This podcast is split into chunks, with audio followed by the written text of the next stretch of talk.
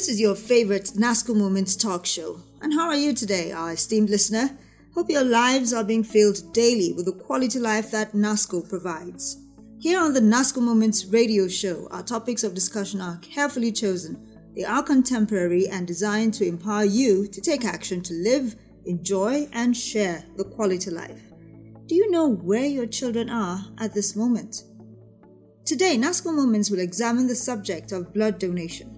The estimated blood needs in Nigeria stands at between 1.4 to 1.7 million units per annum.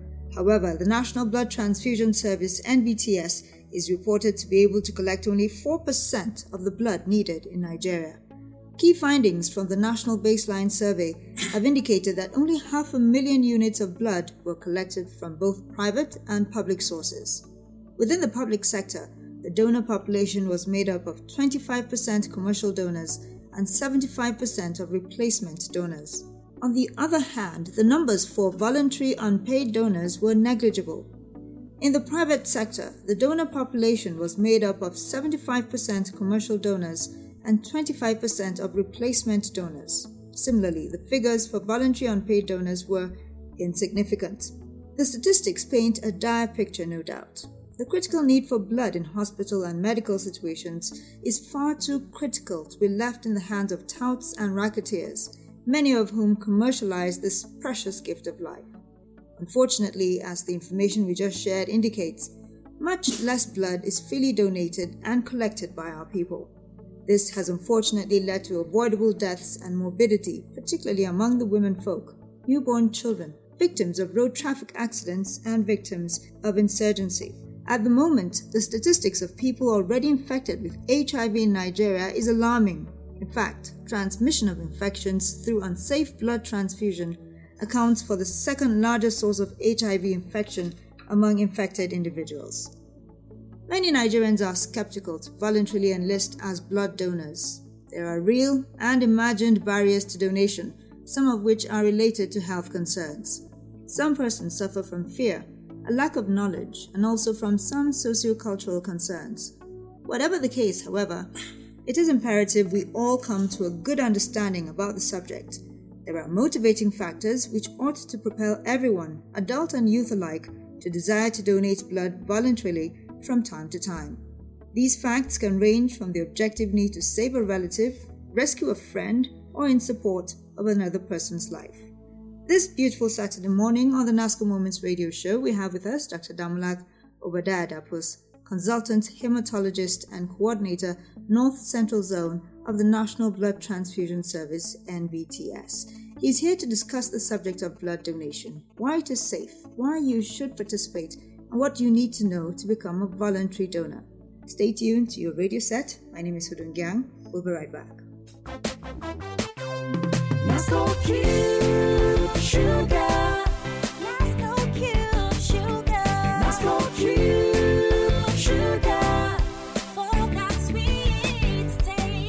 Nasco Cube Sugar is pleasantly sweet and can be used in tea, coffee, pap, and a variety of cereals and beverages. Nasco Cube Sugar can be taken at any time of the day. And what's more, each cube delivers a sweet taste and experience. Really? Nasco Cube Sugar is fortified with vitamin A and dissolves fast. Nasco Cube. Mmm, Nasco Cube Sugar Cube Sugar. for that sweet taste. Nasco Cube. For that sweet taste. Nasco Cube Sugar, another quality product from Nasco. Dr. Dapus, it's good to have you on the NASCO Moment Show. Thank you very much for the and welcome listeners. So, why is it important to donate blood? Yeah, it is important to donate blood because blood is one of the body cells that is highly renewable. And since it is highly renewable, it is also highly susceptible to destruction even within the individual.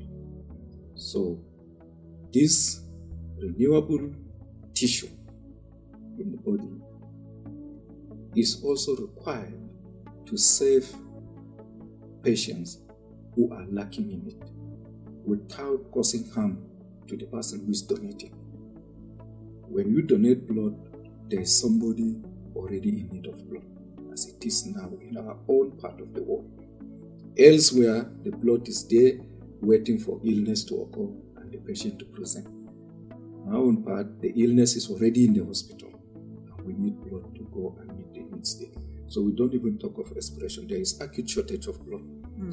Patients are in need of blood, without which they will probably die before any significant intervention in their ailment will come their way. So it's important to donate. Why do we have an acute shortage of blood? We have acute shortage of blood because of the beliefs, norms and beliefs, myths about blood. Some people believe that if you collect blood from a Fulani animal, you start behaving like a Fulani man. Some say if you collect blood from a Muslim, you may begin to pray like a Muslim, or you collect blood from a Christian, your children may become Christians, which these are all beliefs that uh, the fears are real, but they are misdirected. Yes. Can you please describe uh, to the listener the processes involved in donating blood and how can one become a registered The- blood donor? Okay. The processes involved in donating blood is first you must be recruited. And for you to be recruited, you must meet certain criteria that first recognize that it is safe for you to donate blood and it is also safe for the other person to donate blood. What are these requirements? Number one, you must be age 18 to 65 years. 18 because below that you need parental consent. 65 years because after the age of 65, we have observed that organs failure begin to emerge. The body is trying to wind up its function. Apart from that, there are blood diseases that tends to be higher in those who are above 65 years. That is very important. You must have enough blood for yourself and even reserve, which the personnel at the blood service must determine so that it will be safe for you to donate blood, not that you donate blood and you need blood immediately. You must, if you are a female, you must not be menstruating actively. That is within the first two days of your menstruation, or you are not pregnant, or you are not lactating for less than six months. If any of this happen to any female, she is temporarily disqualified from blood donation. You must also not have history of exposure to acquiring hepatitis B, hepatitis C, syphilis, and HIV. Because all these infections can be transmitted 100% to anybody who received that blood. So you can see it looks at the safety of the person who is receiving now. I may have a syphilis, it's not causing problem for me. I may have hepatitis C, it's not causing problem for me. But as soon as it enters the recipient, it's capable of killing the recipient even before me. So it must be safe for the person receiving the blood, and it must be safe for you who is donating blood. Okay. Now, how do you go about recruiting donors? Uh, we recruit donors by sensitization such as this, giving educational talks like this. I'm sure after this talk, people who are listening will start coming to donate blood and they'll tell us we heard you people on radio and we have, and we have been hearing that. Uh, apart from that, we also recruit people from organizations, educational. We have, we have been going to institutions, universities, polytechnics, colleges of education, uh, and many others. Uh, we also go to churches, we go to mosques during their gatherings, and seek for opportunity to be sent to for the people to be sensitized, which we get, we sensitize them. So the first thing is we must sensitize people. After sensitizing them, those who voluntarily are convinced that they can donate blood will now put themselves forward. Then we now look at this criteria that is required for the person to donate and for the person to be disqualified. If they are true with it, we do a quick medical examination on them. If they are true there, they proceed to blood donor bay where they'll be given a refreshment to take. They lie down, donate their blood, rest a little, taking another refreshment, and then they leave us. And they can now return after two weeks for discussions on their blood. What we intend is that they should become regular donors, that is, donating every three months for male and every four months for females. All right.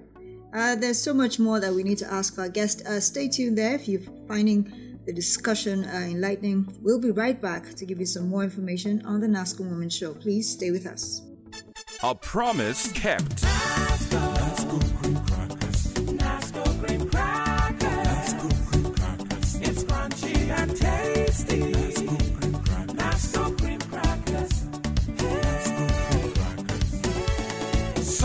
Taste of Nasco cream crackers. Each bite is crispy and so much fun. It's excitingly cool and a delight any day. Nasco cream crackers is the ideal snack at home and office. Nasco cream crackers is best served with tea, coffee, and cheese. Nasco cream crackers. Nasco cream crackers. A promise kept. It's crunchy and tasty. Nasco cream crackers. Nasco cream crackers, another quality product from Nasco. Welcome back. This is the NASCO Moment Show. We've been discussing about safe blood donation and why it is important for you to also become a donor. Our guest today is Dr. Damulak Obadiah Dapus, consultant hematologist and coordinator, North Central Zone of the National Blood Transfusion Service, NBTS. It has been an interesting discussion so far. Uh, now, you've said uh, males can donate every three months and women after uh, Four months. four months. Now, there are suggestions that current estimated blood blood needs in Nigeria fall below the minimum threshold. So, what steps are you taking uh, to address this shortfall? Yeah, this shortfall can be addressed by increasing awareness. Because as it is, many people believe that uh, they will save their blood for the need of their family strictly. And uh, that is actually a wrong notion.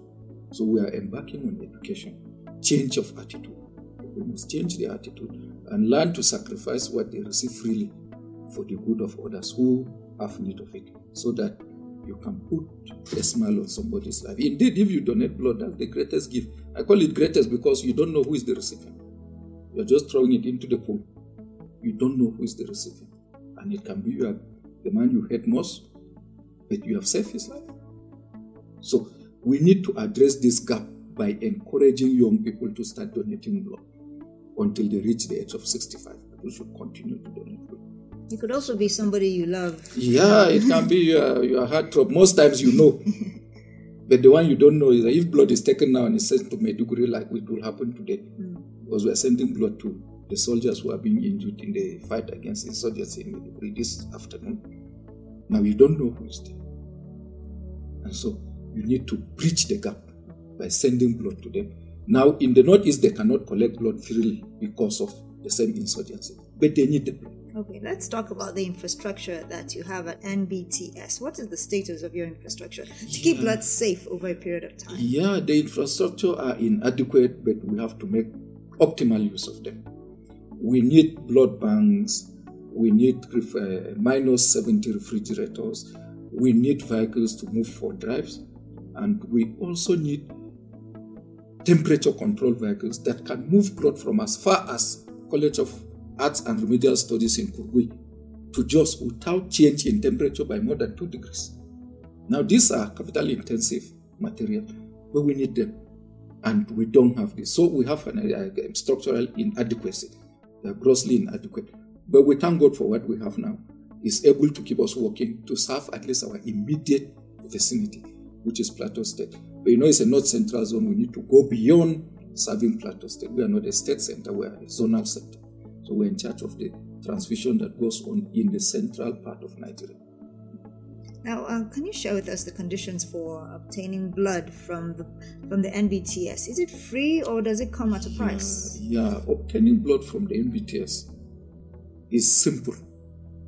First, there must be a request, and the request must be coming from a clinician. You don't just wake up from your house and decide that, oh, your wife needs blood, and then you come to NBTS and say, please give me blood, I want to go and give my wife. Well, it's not everybody that collects the, any blood. People have specific blood type, and you must get that specific blood type. Otherwise, you cause more problem for them. In fact, wrong transfusion can kill the person earlier than the disease. So there must be a medical assessment, there must be a medical request for you to get blood. Mostly we prefer hospital to come and collect the blood and take it to their own hospital where they will transfuse the patient since we don't do the transfusion. And that's what we do with the major hospital. But we can't do that with the smaller hospital who don't have preservative infrastructure to store the blood. So they come as per the patient, the decision is taken to transfuse the patient. But you must come with a request from the physician that you need this type of blood, this quantity. And then we study that and we issue the units to you as it is requested. Now, the issue of costing is real. When we started this work, it was at no pay. You just give out as soon as the person comes, you give the blood. We now moved to 2000. Our sponsor told us clearly that by 2015, we are not going to continue to support you. Start charging now so that you can continue to work when we finally leave. Now they left in 2015. Whatever we had charged was able to sustain us to 2016. and it also got finished. Government has not yet committed itself financially into the blood service significantly to reach the recipient. So we had to now increase the access fee to 4,000 naira so that we're able to continue work and get blood available before the decision to transfuse can be taken. So that is the state of. So for blood to leave the blood service, it is 4,000 naira. But we in this zonal center have gone a step further to collaborate with the hospitals that are transfusing most of our units, such that the hospital help us in blood sourcing. Then that reduce the cost that we are going to charge the hospital. Instead of 4,000, we now charge the hospital 2,000. Then the hospital will not have any need to increase further the charge for their patients. So in that way, we tend to create a soft landing for charge for the charges on blood transfusion for the patients. Because most of these patients, they either have a relation who is sick or they themselves may require blood. In fact, if I take you to the office now and you see the number of people who donated blood and have received blood themselves is also enormous, some up to 30 units. But there is also a provision for those who donate blood. The conditions are that if you are a donor, you collect as much as the number of times you have donated free. That's interesting. But if you want to donate blood, and I know there are, there are hospitals abroad who who pay money for people to donate blood, is that uh, We- do you do anything of the sort? Here? We have not gotten there yet. But some years back, we had two young men who were donors who will not only come and donate, they will come and donate and tell you, I'm paying for the person who is going to receive this blood. He will remove the 2,000 naira and pay. They kept doing that because they were retained donors. Somebody is going to receive my blood. I don't know him, but whosoever is going to receive my blood, don't charge him any 2,000 naira. I have already paid for it. Now, those who had sponsored us pay for blood transfusion service heavily, but we are doing it here at highly subsidized rate, courtesy their own assistance. All right. It is the NASCO Moment radio talk show, and it's very important uh, talking about blood donation on the program today. We'll be back uh, with the doctor uh, to conclude the program. Please stay with us. For whatever flavor you may need. So crunchy and so creamy. It's oven fresh and tasty for the young and everybody. Take a bite and get the feeling that you get what you need. For everybody, take it everywhere you go. Grab the taste of quality. Everybody say Nasco. For everybody, whatever flavor you may need, take it everywhere you go. Everybody say Get away with Nasco biscuits today. Nasco cream biscuits, Nasco shortcake biscuits, Nasco cream crackers, Nasco biscuits, cream of biscuits. Welcome back to the NASCO Moments radio show. Our guest today is Dr. Damulak Obadiah Dapus. He is a consultant hematologist and coordinator, North Central Zone of the National Blood Transfusion Service, NBTS. Now, we've been discussing blood donation, why it is safe, why you should participate, and what you need to know to become a voluntary donor. Now, we've talked about recruiting uh, donors earlier on. Um, what methods do you use in recruiting th- these people, organizations, and to participate in your drive to become voluntary donors? And tell us about the response that you have been getting. Well, um, first of all, we send a letter of intent to churches, to the mosques, to institutions like educational institutions. We send it to the management of those organizations and we follow up through contact by SMS, through phone calls, or revisit until we get an appointment. Once we get an appointment, we now go there a day before the drive and put up our posters so that as people come the next day, they will see our posters and see the program that is included in the program for the day.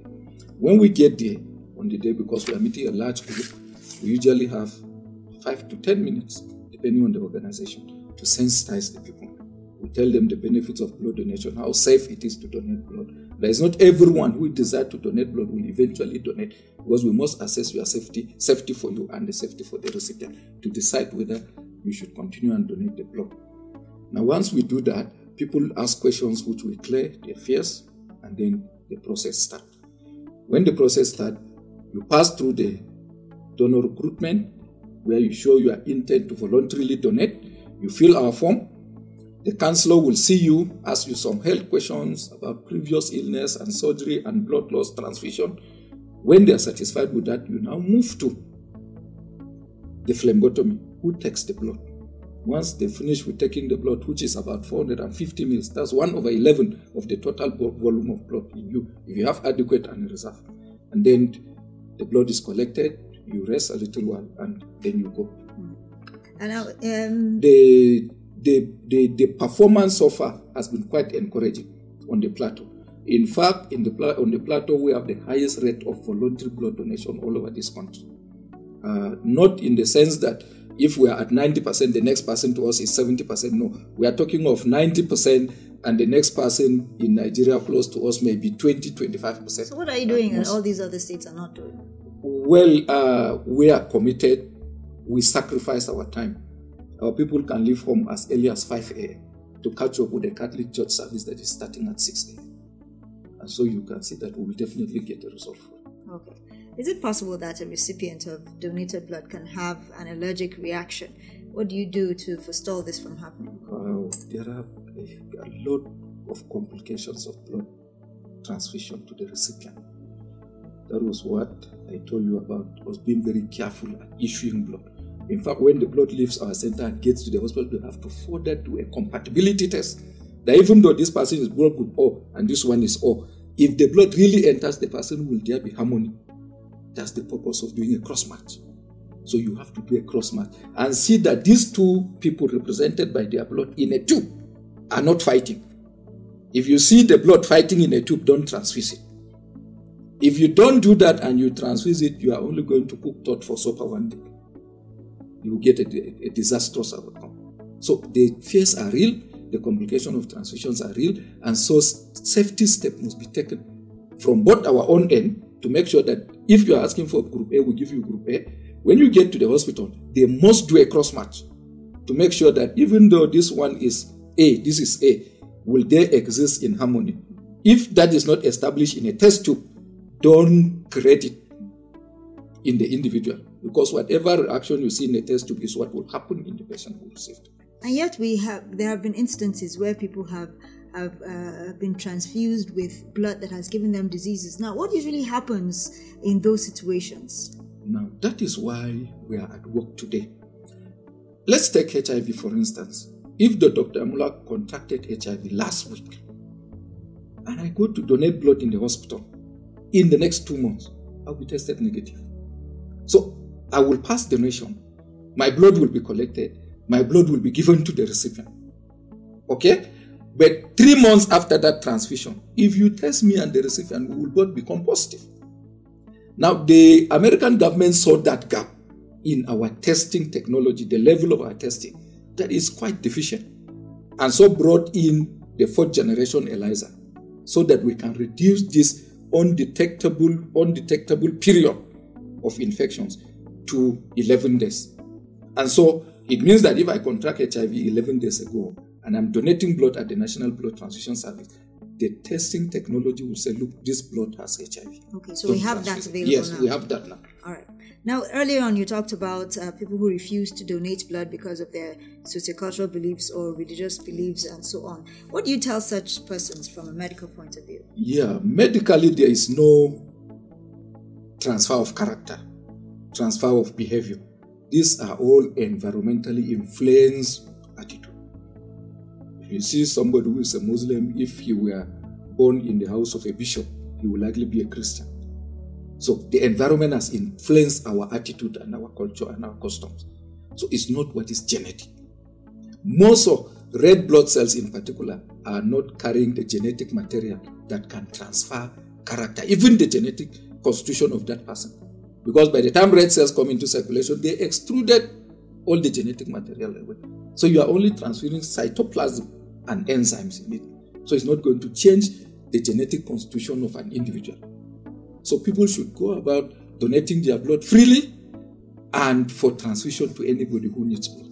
Okay. And as we end the program now, I'd like to ask if you have anything else to add. Yeah, I want to appeal to citizens on the plateau who feel that they are healthy and can help to voluntarily donate blood. Don't wait until your relation needs blood. That is the time that you should not actually donate because you are already stressed, you are already challenged. Donate when you don't have any ill person. For when you have anybody who is in need of blood, others will be donating at that time. So I call on everybody to join the big new bandwagon of voluntary blood donation as a culture, as an attitude, and it will increase, indeed improve your own personal health because every three months you are going to be tested free. All right, thank you very much, uh, Dr. Damulak Obadiah. Uh, he is a consultant hematologist and the coordinator North Central Zone of the National Blood Transfusion Service. He has graciously shared with us on the subject of blood donation, why it is safe, why you should participate, and what you need to know to become a voluntary blood donor.